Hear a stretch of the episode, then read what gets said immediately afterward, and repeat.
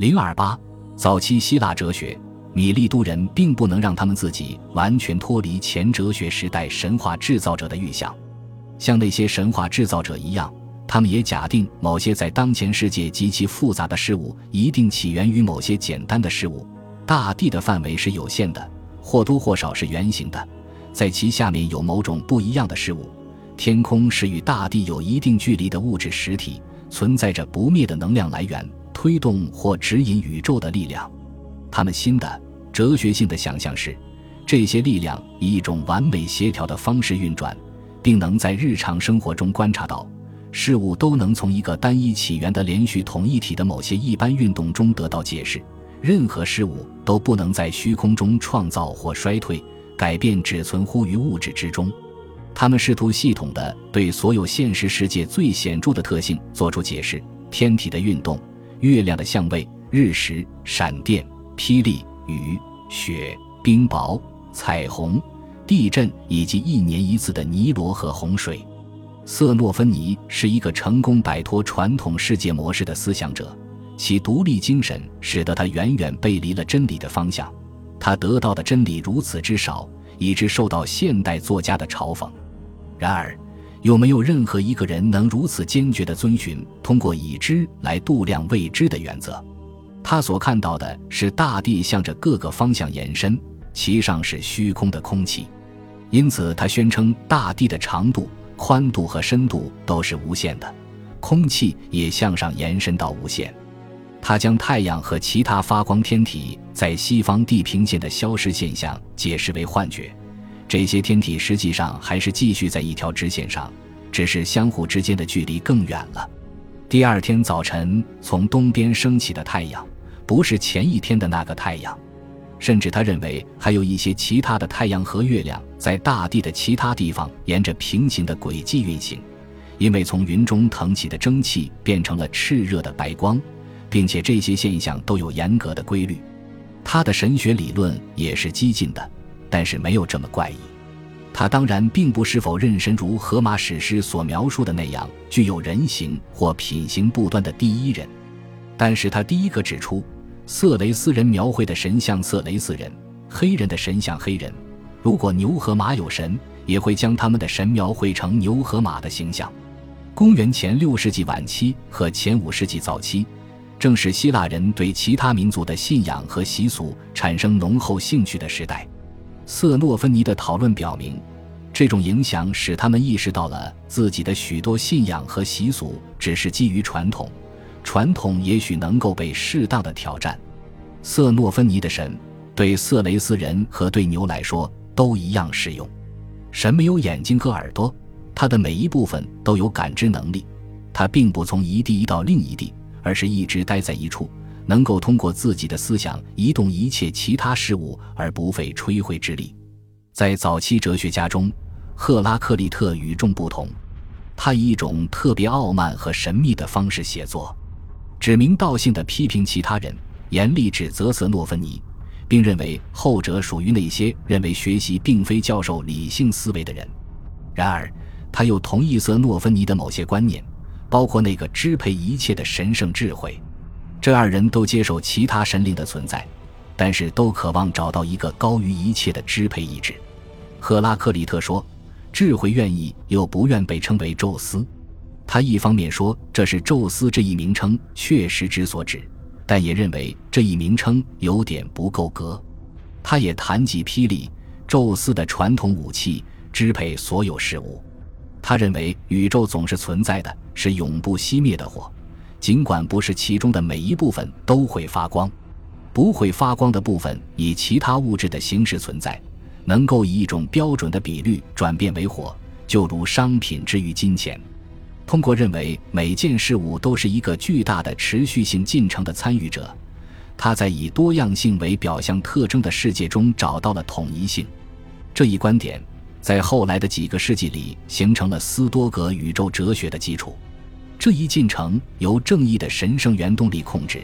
可能由霹雳给予方向和动力。其特征表现为斗争或战争，因为赫拉克利特看到宇宙的持续性依托于对立事物之间持续不断的差异。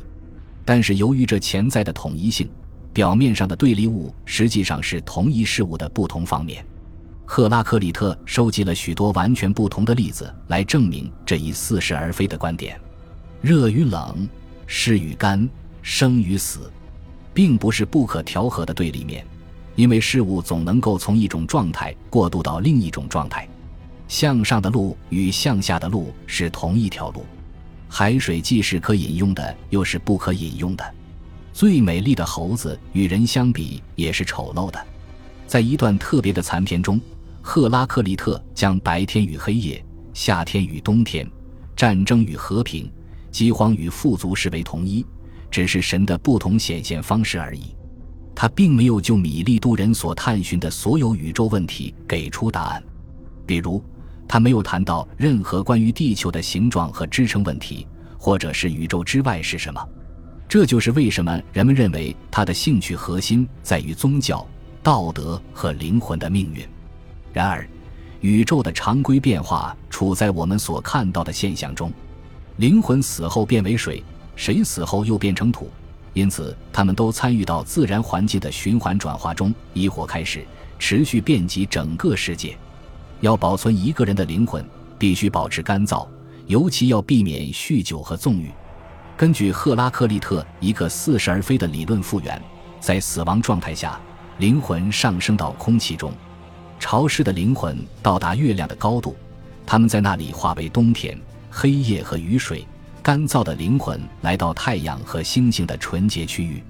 一些特别受到优待的灵魂变为生与死的观察者，人们称之为英雄。宇宙中充满了神灵。此外，还有一个以三百六十代人为周期，在潮湿和明亮的支配中均衡波动的大年。这一观点后来为柏拉图和斯多葛学派进一步阐发。赫拉克利特不可能通过纯粹理性达到这样一个体系，其体系在许多方面都与索罗亚斯德教和奥义书有联系。在后者那里，那些不能经过月亮转化为雨水回到地球的灵魂，会以某种动物的形式转生，这种形式与他们最后的生命形式中的行为相对应。这一相比印度来说晚了一个世纪左右的转世学说，并未被赫拉克利特证明，但是在公元前六世纪中期的希腊还是颇有市场。毕达哥拉斯所深信的转世学说，为恩培多克勒所继承发展。后者曾公开抨击杀死和食用动物是谋杀和事实同类行为，恳求人们放弃这一行为。和赫拉克利特一样。恩培多克勒也致力于以一种通常的宇宙哲学，将他关于灵魂的运输之教导整合成型。其宇宙哲学包括在广阔时间范围内的循环改变。这个世界上的每一件事物都由四种元素的混合或分离而产生：土、气、火、水。恩培多克勒将这些元素等同于某些传统的神灵，就如我们所见。瑟诺芬尼排斥荷马笔下那些深陷爱欲和冲突之中、备受折磨的神灵。大约同一时期，来自莱基乌姆的提基尼斯发展了一套辩护的理论，将荷马的神灵解释为自然世界的预言。这一理论在中世纪仍然很流行。恩培多克勒所做的与此类似，他将神灵的爱欲与冲突提升到一对至高无上的力量。这对力量通过协商有规律的交替统治。当爱欲的力量占据绝对地位时，神圣的因素完全混合，进入一种无特色的统一的领域。当冲突的力量逐渐起势后，它们开始分离，并形成一个宇宙，最终会形成四种相互分离的聚合体：一个纯粹由土组成的球体在中间，其四周是连续的水或和气。我们看到宇宙正在朝这个方向发展，之后，相反的进程开始运作，以达成一个完整的循环。恩培多克勒在解释天文学、气象学上的现象以及生物进化之类的生理学问题中，对一些相当独特的细节进行了探讨。除了元素本身，他似乎为神灵在宇宙中找到了居所，他们大概是有着火焰本质的实体。当其中某个神灵屈服于斗争的影响，他将从伙伴身边被强行拉走，并被迫数万年纪的与其他元素结合，变成了一个寄住在无数动物和植物体内的灵魂。恩培多克雷厌恶一些爱奥尼人所持的观点，即一个原初的物质能够变成其他的物质。为了说明世界上物质的多样性，他发现有必要设定一套与之相对照的基本原理，能够化合成无数的方式。